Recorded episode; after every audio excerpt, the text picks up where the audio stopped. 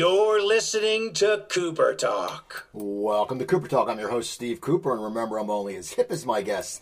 I gotta tell you something, people. The gentleman on my show today was actually on my show over four years ago, and he was nice enough to comp me to his show at the TLA in Philadelphia, right there on South Street. And I just moved back from LA, and I hadn't had a cheesesteak from Jim's. So after seeing a great show, I stopped by Jim's, I got a cheesesteak, and I was a happy guy and uh, he's he's a he's got a great band. He has a a really great good great new album. I can say great. I listened to it. I listened to it. when I was taking a walk the other day, and I really enjoyed it. It's called Hard Rock Night, and from Enuff Z'Nuff is Chip Z'Nuff. How you doing, Chip? Pat, good to see you again. I boy, I love playing TLA in, in Philadelphia. Well, my buddy Jackie Bam Bam, he comes down there and uh, hang, hangs out with the group every time we're out there. Good memories out in Philadelphia, singing the national anthem for the Philadelphia Phillies, Boston Red Sox was a highlight one in my one of the highlights out there. Tell me, tell me how that happened. I, I, never knew that about you. Tell me how was it at the vet or was it at the new park? It was at the old place. Okay. Yeah, so we showed up there and and uh, we got called at the last minute saying, "Hey, guys, want to sing the national anthem? No budget, get, weren't getting paid or anything for it. It was quite an honor to sing for it. It was one of the first inter squad games between uh, Boston Red Sox and the Philadelphia Phillies. You, know, you didn't see that very often. I think it was one of the first times they ever did it. And we showed up there and it said, uh, um, the Philadelphia Phillies welcome Howard Stern's favorite band, And Enuff Z'Nuff. I thought that was pretty cool. What? And uh, and we and then we hung out in the field talking about women and and, and drinking with Tug McGraw. It was fantastic memories out there. Got it, and I didn't get a chance to throw the first pitch. I would have loved to have done that. Are you, sang are, the actual anthem, and then we hung out with all the fans at, at the end. It was really great. And then uh, right afterwards, they took us over to a place they have Philadelphia Philly, the Philly steak sandwiches, you know, and they were fantastic as well. And then rushed back. We were on the road. We were touring at the time, so uh, good moments out in Philadelphia. And then to go back to TLA again to play on that tour with Ace Frehley, or with uh, that was actually with Jack Russell's Great White. Um, it was a fantastic crowd there.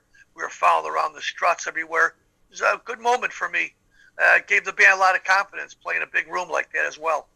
Now I got to ask you, back to the national anthem, and I know people who've sang the national anthem before, and they say it's scary as hell because there's so many people, and there's you can't really hear. What was your experience? Did you guys just get up and jam it, or did you do it acoustically, or, or how did you do it?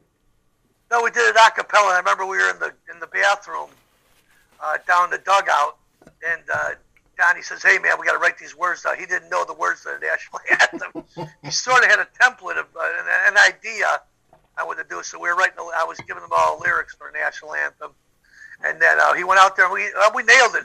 Uh, I got to be honest with you, it is difficult because there's an echo, a natural uh, echo that happens inside the stadium. So it's it's pretty challenging. Uh, but I think we nailed it. When I listened to it back, I thought it was fantastic had all the harmonies down. It was a nice little two part, and it worked out really well. And the fans loved it. So uh, that was good. Uh, but I recommend that you rehearse it a little bit better than we did before going out there and trying something like that. That's a tough endeavor, and especially with all the fans there, you don't get a second chance on a first impression. Now I want to ask you about the new uh, the new album, Hard Rock uh, Hard Rock Night.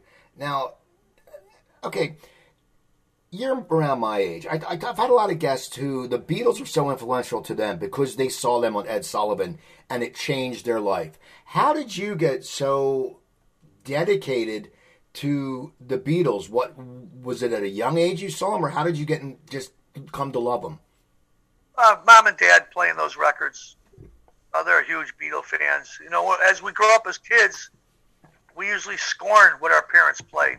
But my mom and dad were playing Rare Earth, Black Sabbath, early Led Zeppelin, Queen. There's a potpourri of different bands. In those early days, uh, the Beatles was a staple in our household. Uh, played all those records, but I didn't really chose when it came to picking material. I, I looked at 67 through. That's when the Beatles were really experimenting back then, you know.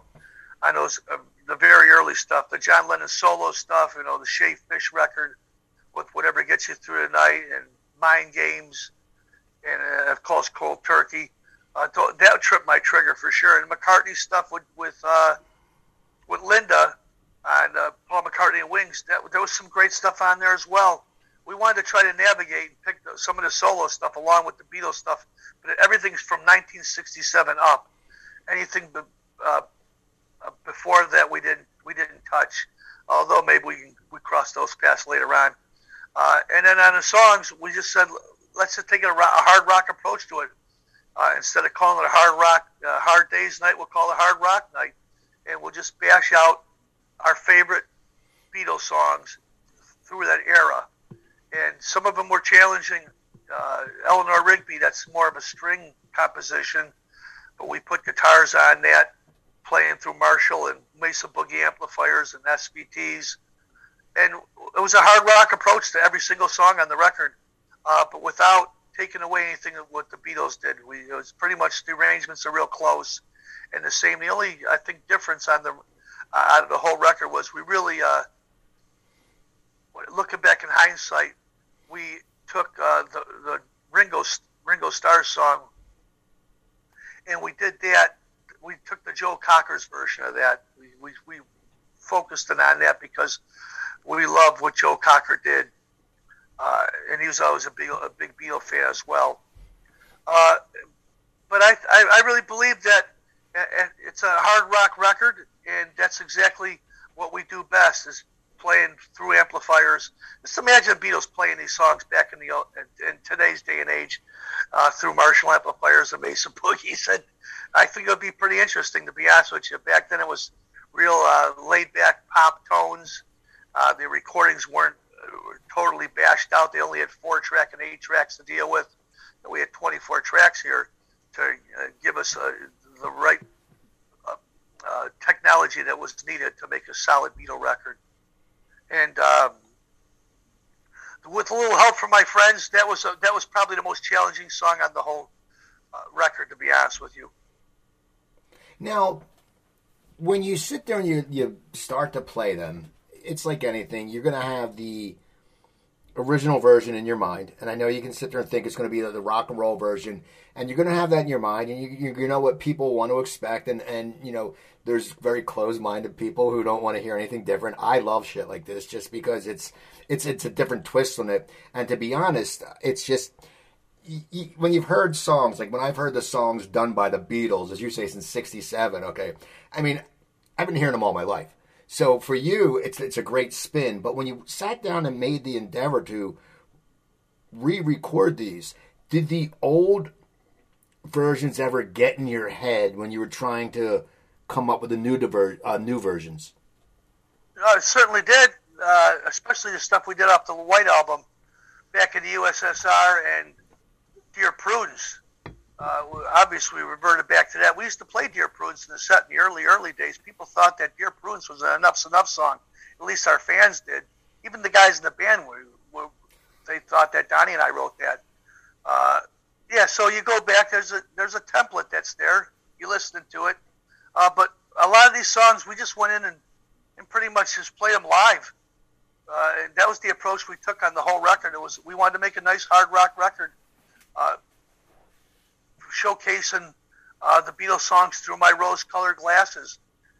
I'll tell you, Pat, when uh, we, we finished up the record, we recorded probably 17 songs, and we took the our favorite 10 and put them together on one disc. And at the end of the day, we went to our constituents and played them, and they were blown away. People couldn't believe it. I was doing this movie here in Chicago called uh, Cover 21, and uh, they had me playing on a song on in the movie so I went to the premiere, and afterwards they had a big party, and there was probably 60, 70 people that were there.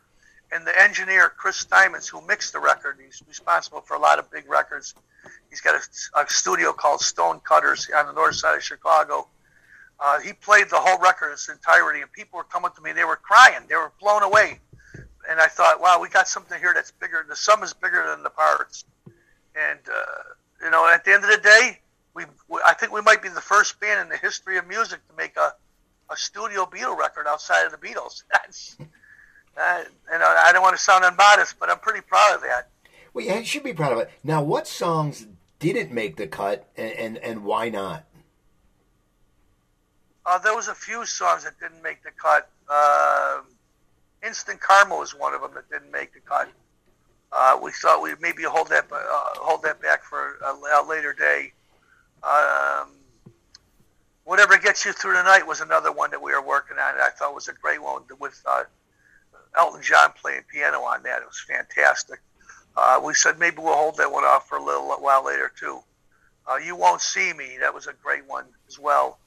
Uh, off the top of my head, I remember all of them. There was so many songs. It was like I said, there was at least a, there's another seven or eight songs that uh, didn't make the cut. Uh, but I think for a re- there's a reason why we held the, held those back uh, perhaps maybe they'll be around too. We'll see how this record does. Right now, it's already sold out on the stores, so that we haven't had a record that's done that pre-sales in 30 years. So uh, we'll see what happens, uh, what, what the future holds for us. But I'd like to see those songs see the light of day one of these days uh, in the future. Um, uh, I know Revolution made the record, and that almost didn't make the record because that's one that we did years ago as well. But it seemed to fit the times right now and what we're dealing with in the world. So, uh, you know, we've really focused on John and Paul, but uh, I think it shows all the Beatles on this record, uh, on the performances. It's a great hard rock record at the end of the day. Now, how how have you weathered through the shutdown we had as a musician, as you're used to being on the road? How how did you react to it when when you first heard of the news and you may have been thinking, okay, this may not take for you know, may not last forever. How did you sit there and react and get used to all of a sudden knowing that you weren't going to be going the road for a while? Well, we didn't know, to be honest with you. Uh, our first approach to the this whole shutdown was, well, how can we stay busy and keep moving forward? Do we just sit back and wait until things open up, or do we take the bull by the horns? And that's exactly what we did. We took the latter. We went in the studio immediately started recording not only this hard rock night record, but my solo album and then another Enuff Z'Nuff album. Uh, I just read an re- uh, article recently where Lenny Kravitz said he's made three records this year. That's a lot of material to come up with, although there's plenty of subject matter to write about.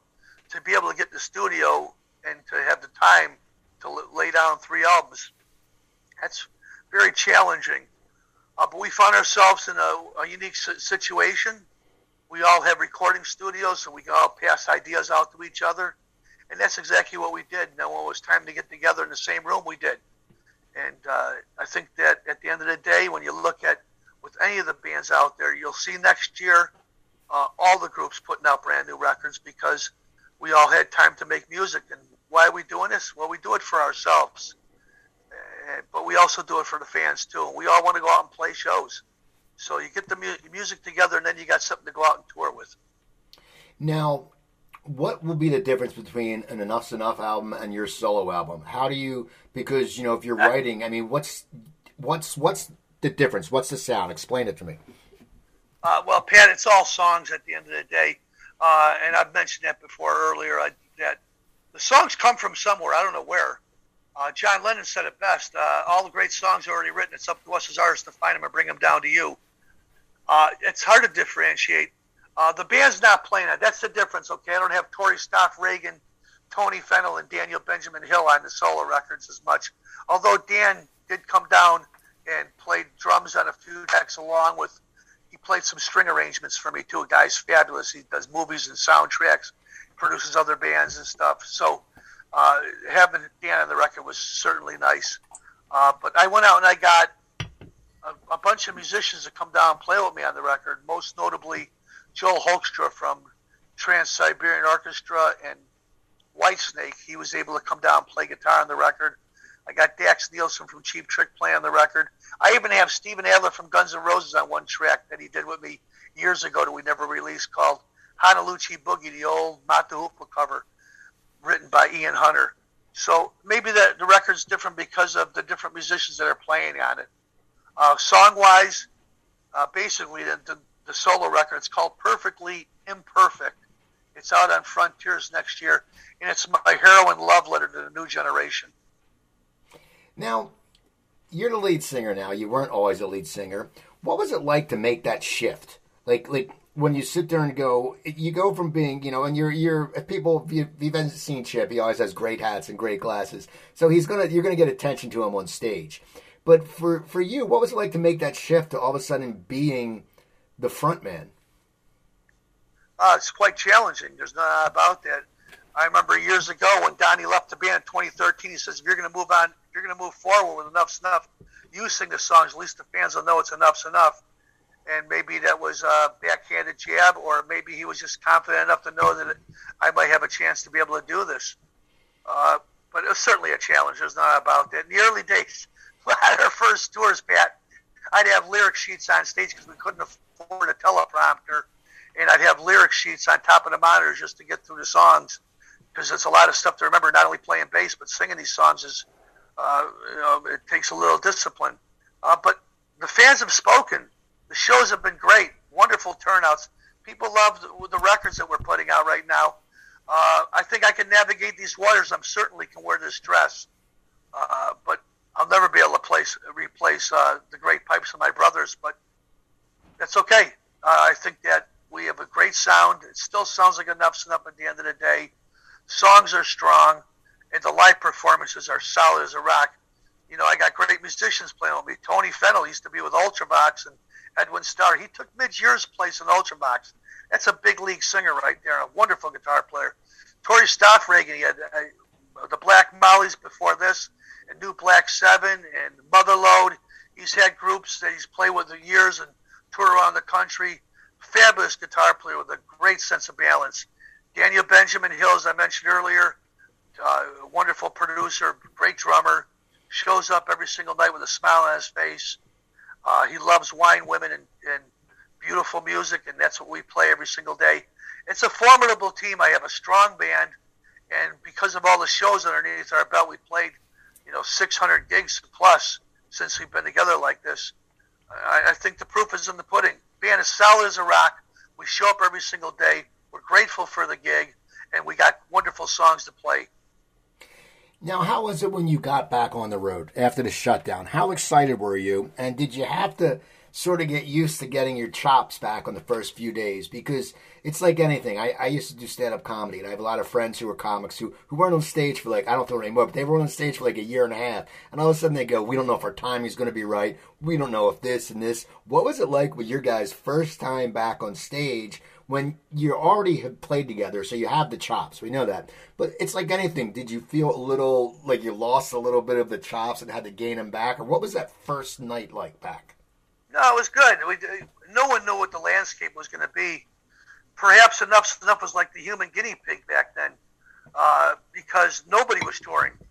And this is the third time going around with our agency, Artists Worldwide, putting the tours together again because it kept canceling and postponing it and we didn't know what to expect there. But when we got up on stage and started playing, our very first tour, the very first show was a, a live streaming show for Larry Morand's uh, Monsters of Rock cruise, and we had about thirty thousand people watching us. And we played nothing but Beatles songs, the whole thing. I think we did Fly and Michelle and New Thing in the set as well, but we just focused on the on the Hard Rock Night record, and people were blown away. They loved it. And then right after that, we got the tour with Faster Pussycat, straight out of quarantine, where we were going around the country playing six nights a week.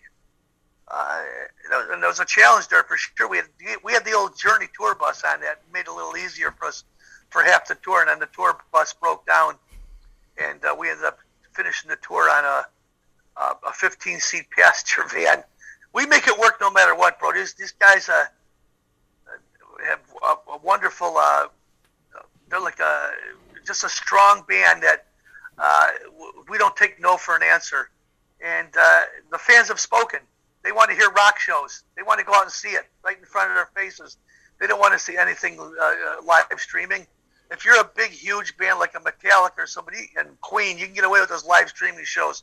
Bands like us that are sitting in the middle, even though we're all swimming in the same lake, you got to get out there and play live every single night. And my guys embrace that. What got you into music? Seriously, you know, you've had you've had a very lengthy career. What what drew you to this life of rock and roll? Uh, in the early days, I put together a band called Degeneration. We tour around the country. I was just graduated from Brother Rice High School, and I was traveling with uh, the band in a in a small little car. We moved to California. I was living at my aunt's house, and uh, we moved the band over to Las Vegas. Had a guy named Bill Norbus who was managing the band, and we just started playing shows, opening up for everybody. We did gigs with the Grateful Dead, and with Boz Scaggs. That was the start of everything for me. Came back to uh, after the band broke up because uh, of personal issues, i.e., uh, alcohol and uh, substance abuse. Uh, I came back to Chicago and put together Enuff Z'Nuff.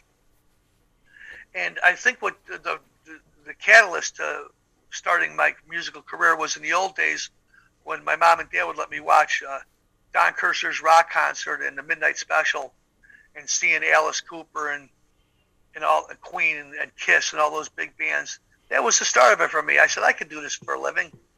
Uh, but maybe perhaps it was before that when I'm hearing records as a kid and I didn't know it because I played sports for uh, as a young boy.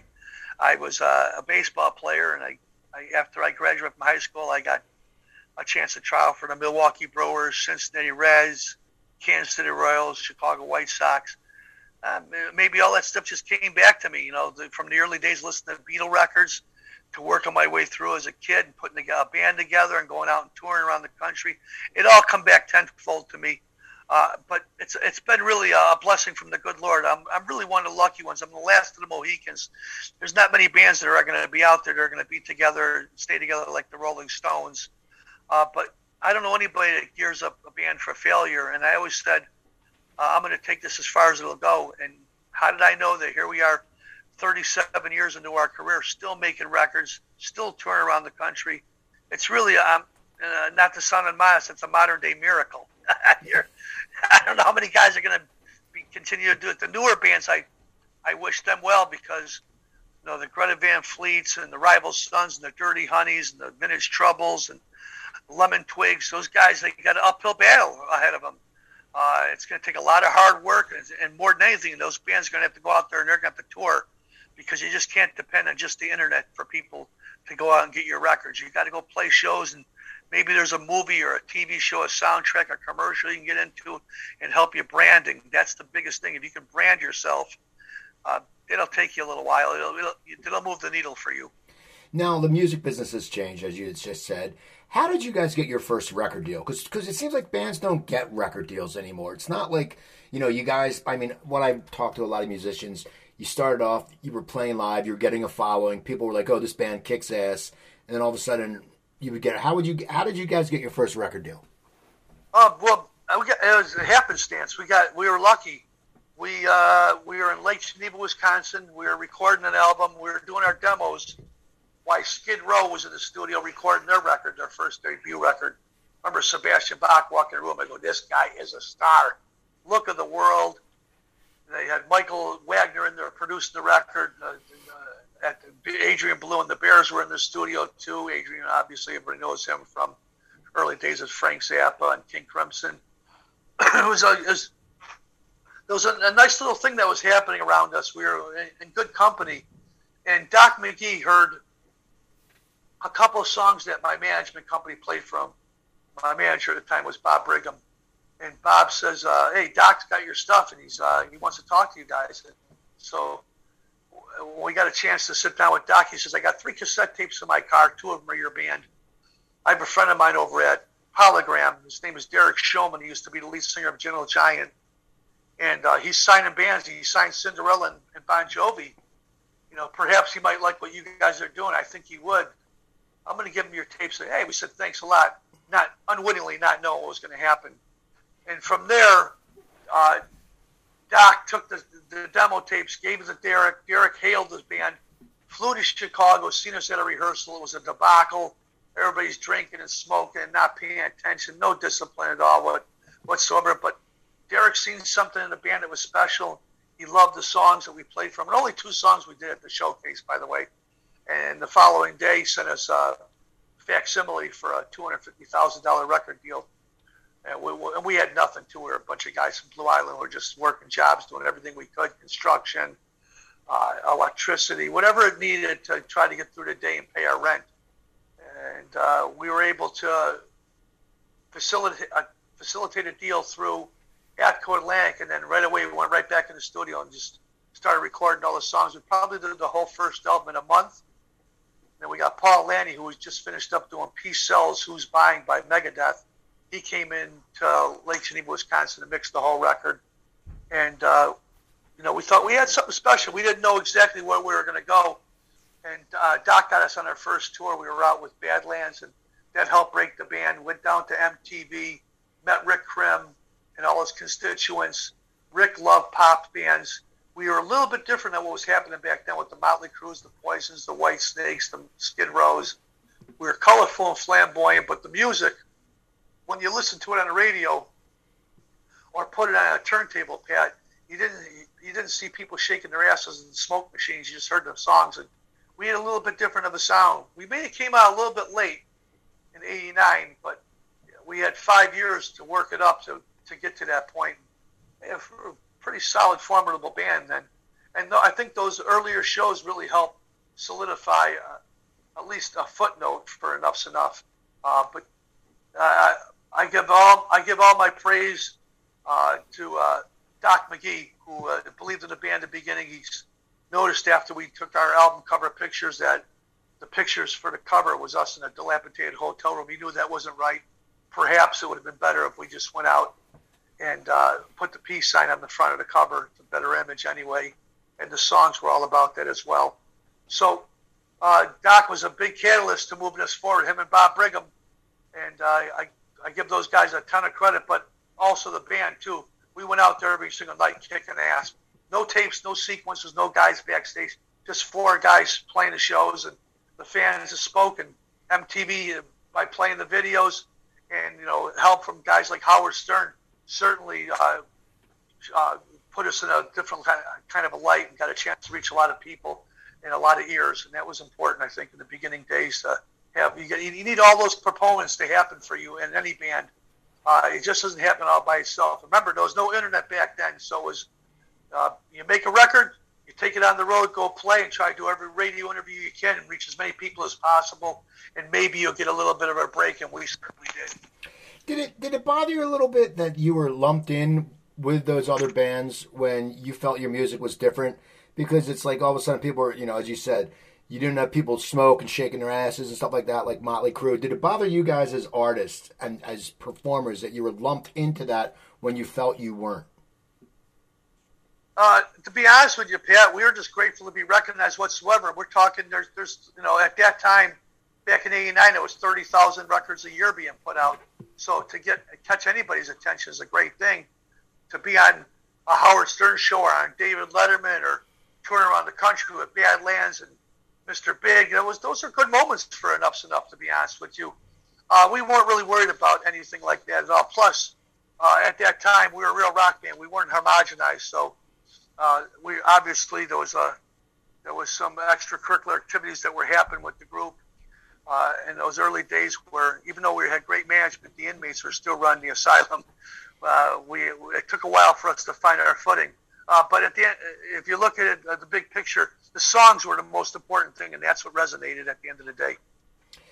Now, what happened when you started getting hitting it? When you're on, is that a picture of Howard Stern? Yeah, he gave it to me. It was Leroy Neiman actually handed it to me, and then Howard signed it to me. That was pretty cool, you know. How, how did you How did you hook up with Howard? How, how did that all happen? Because I know he loved you guys. Uh, Dee Snider from Twisted Sister has a brother. His name is Mark Snider, and Mark is a, a was a radio guy for Atco Records. Wonderful cat. And, he, and, when we went to New York, Mark said, "Hey, there's this guy out there, and uh, in New York. His name is Howard Stern, and I think he'd really like your band. You want to come down and meet him?" I said, "Yeah, sure." We didn't know much about Howard because we're from Chicago, so we went down there had a wonderful show with him. Boy, uh, guy's a huge fan of music. Period. You know, he loves the Ramones, loves Cheap Trick. Just a big fan of the same kind of stuff that we love.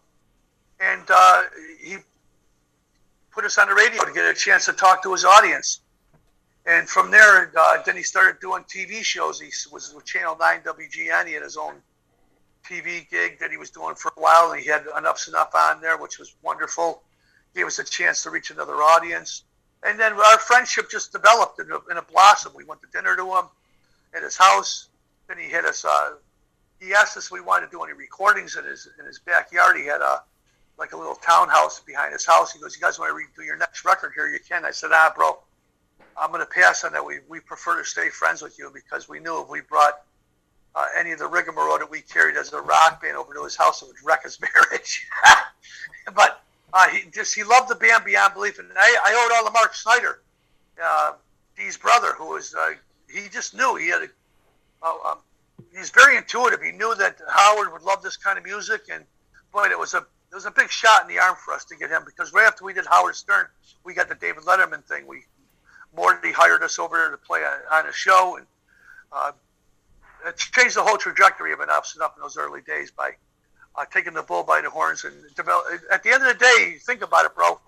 Uh, this business is predicated on friendships and relationships, and and that's all we cared about is promotion. Those uh, formidable days. We made a great record, but we needed to go out there and play shows and meet people.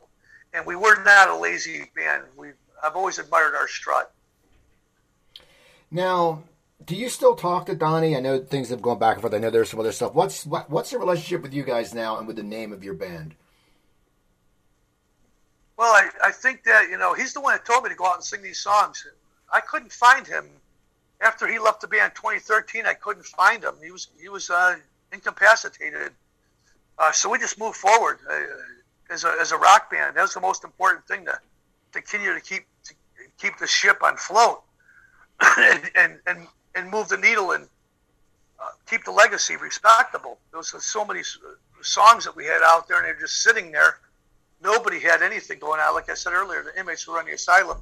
Uh, but I reached out to him in 2015 for a record that I was doing with Frontiers that Derek Shulman coincidentally was working with Frontiers at the time too. He, you know, he retired for a while from Atco Records. He was over at Roadrunner, and then he started uh, uh, working with the guys over at Frontiers. And Derek's the one that called me and said, "Hey, I need another Enuff Z'Nuff album." So I called Donnie. He was obviously wasn't in the band, and I said, uh, "How would you like to put a record out with Frontiers of some of the older demos that I have, and I'll put a couple new songs on there as well?" And he said, "Well, send me the material. Let me hear what it sounds like." And then he heard it. He goes, "I," he goes, "You know what?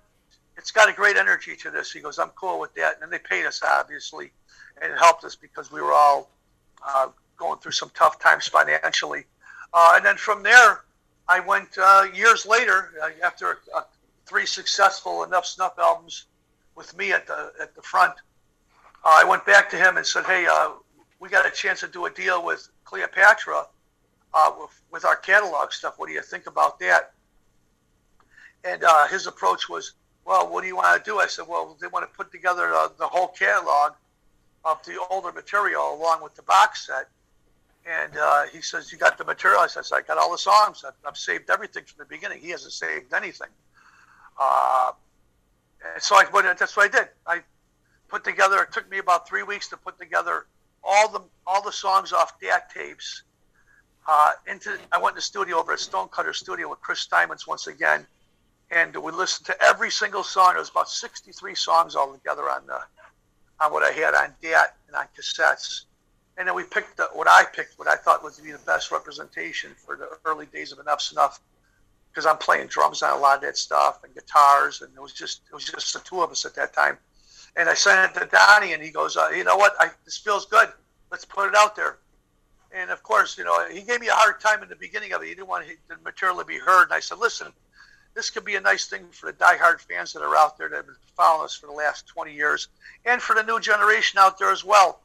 Why don't we just listen to our constituents and see what they have to say? And his management company, along with our old manager, Herbie Herbert, who, God bless him, we just lost him uh, 10 days ago. Uh, wonderful manager, one of the greatest managers in the history of, of music, I think, in my opinion. Who used to manage uh, Journey, of course, as well as Mr. Big and Steve Miller, Roxette, Europe. He's so many great bands he had. And he said, You guys got to put it out there he was the one that pushed me, and Herbie Herbert was the one that pushed me and said, "Listen, this needs to be see the light of day. Don't give up the masters. Maybe just put it out and license the songs to Cleopatra, and at least everything will be underneath one umbrella for you and Donnie to navigate." And that's what I did. Uh, so the relationship in that way has been pretty good. Uh, lately, though, he's been a little bit cantankerous, but I'm going to leave that alone. Uh, I'm, I'm, my main priority is to keep the legacy of Enuff Z'Nuff intact. Uh, we had 30 years, 29 years, 30 years together of making records and touring around the country. It's only fitting that we, I shouldn't have to stop. I think the fans have spoken. They buy the records. They see us live in concert. The shows are good. He's got a solo record, and to go a step further, I played on the solo record. I'm also on the video for Party Time that's out right now. Uh, I think I've showed a lot of resilience and uh, certainly a lot of respect and loyalty to the catalog and the legacy of Enuff Z'Nuff. And I would think that uh, he'd be happy with something like that because uh, if Herbie Herbert's one of his last things he said to me was, Chip, if you didn't continue to move the needle forward with Enuff Z'Nuff after he left the band for the third time, nobody'd be talking about you. There'd be no licensing deals. There'd be no record deals. There'd be no touring. You wouldn't be, you know, you have to do your own thing. So in that way, I think I've I've held up to my bargain as a loyal brother, and I think that he'll be able to, in the future, and these songs, maybe there'll be a movie, a soundtrack, a TV show, a commercial, something that's significant that he'll be able to get paid for. He got paid on this on the Cleopatra deals, and I make sure that I do anything that with Enuff Z'Nuff through records or through labels that he'll always be compensated. He'll always get his sync licensing. I think that's pretty good. I'm looking out for him more than anybody else because uh, I care about what we do as the band, and I care about these songs. It's my life. Well, you talk about the legacy. How has your writing changed over the years? Because it is a, it is a big legacy, and you've you you know when you started, it was a different landscape of music, and you guys have yeah. weathered it. But how have you personally? How has your writing changed? Well, if you look at what's happening in the world right now, there's certainly plenty of subject matter to write about, tons of fodder. Uh, well, in the old days, it was two guys getting to write the songs together. And nowadays, that's four of us. I can sit down with my whole gang, and I think it's a pretty wide open to interpretation of what you're going to write about. These songs that I've been putting together for the last three, four albums is about. Some of them are autobiographical, but a lot of them are just about everyday experiences that I went through, and perhaps the audience did as well.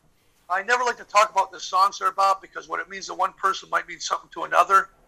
Uh, but the songs just come, and I don't. Uh, it's a blessing from the good Lord. I'm lucky to keep coming up with material, and uh, there's plenty of it out there still. Uh, I'll have put out three records alone this year, outside of all the stuff that I've been producing, because I've been producing a lot of records too, Pat. I just did the Steve Ramone record. That's going to be out on Pavement. I also did uh, Midnight Devils. That record will be coming out. I did the Markishi record. That album's out right now. Uh, I've done six records in the last year. That's a lot of. Ask any producer or engineer or any band. That's quite a bit of of work for for one year of, of, of being shut down. And I did a whole tour with Faster Pussycat. So I just try to keep myself immersed and working all the time, whether it's here in Blue Island at my home recording studio or I'm in Los Angeles at, at Music Grinder A&M or downtown in Chicago at CRC or Stonecutter Studios. Wherever the work may we bring me, wherever people are looking for music, I'm your ticket. Got a few more questions for you, then we'll get you out of here. Uh, what what were some of your what would you consider some of the high points of your careers, and then also what were some of the low points of your careers? Because you lived a rock and roll life, and as I said, a lot of people disappear. You got you've been around. You're still making music. You're busier. You're busier now than you were seems years ago, just because you you're proactive. But what were some of the high points and some of the low points in your career as a rocker? Uh, high points of my career is having my daughter Tara. That's a high point, that's for sure. In music, I would have to say uh, that first the first two records were very well received around the country. Doing those uh, David Letterman shows and uh, and Howard Stern's relationship we have, uh, those were very significant as well. Uh, any of the tours out there, playing with all the big bands that I've toured with around the country. And Pat, it's quite a few of them out there. Okay, I've shared the stage with some of the biggest bands in the world, and there's a reason why because uh, they were big fans of the band. They love what we were doing, and uh, they respected uh, the music that we were putting out. So when I look at that, I, I got to tell you, uh, I'm pulling out right now. I, am looking at some of the bands that we, we tour with out the around the country. And you can't say enough about uh, some of the, we sharing the stage with Cheap Trick or the Kinks, Tragically Hip, Def Leppard, Lynyrd Skynyrd, Material Issue, Joe Walsh, Foreigner, Alice Cooper, and the list goes on and on. Uh, that's pretty significant right there. Those are pretty high points. Low points, um, uh, the band in, in, our promiscuous substance abuse days certainly missed a step on a, a lot of great opportunities out there. Uh, Donnie leaving the band for the third time in 2013 was certainly a, a shot in the arm for me. And, uh, it, but it made me take a different approach to what we're going to do. And I, when I go out and tour now in the second half of my life, I want to make sure that I'm happy and comfortable. And I want the guys around me to feel the same way. And as long as we can continue to put out great records and go out and tour and have solid rock shows, I think I, I think I nailed it. Well, that's great. Now, also, how many hats do you have? Because as you see, I have a lot of hats here. You always have great hats. How many hats do you have? Hundreds. And get them from all around the country too. You know, and some of the finest ones I have found around. You know, outside over in Camden and uh, England. Uh, wonderful places over in uh, Japan. I found great, great caps out there. Beautiful stuff out there. And then, believe it or not, from the rock fans, you know, what a great one I just got just recently too. Uh, I find them all over the place. The fans they bring them out to me as well. Uh, I got I got a friend of mine out in Vegas. She makes hats all the time. Some great stuff. Uh, that's part of my. Uh, I'm like a cartoon character. How, how, did you cultivate that look? How, how, did this How did this look come about? Because you, you got the big glasses, which I don't even know where you find the big glasses, and they look good on you. For me, I look like you know a fly if I wore big glasses. How did you cultivate this look? I don't know. It just came to me. I, Billy Corgan calls the round shades. He says, "Oh, the Chip Z'Nuff shades." I like that. um, I don't know. I just uh, I've always wore sunglasses, and I've always wore caps. I like the look. I mean, perhaps it's sub- subconsciously uh, nicking off of John Lennon because he wore these kind of caps too. I, I know that. Uh, I just don't know where it comes from. I just know I stand alone. And uh, if you're going to conflict, well, people are going to call you Chip Z'Nuff.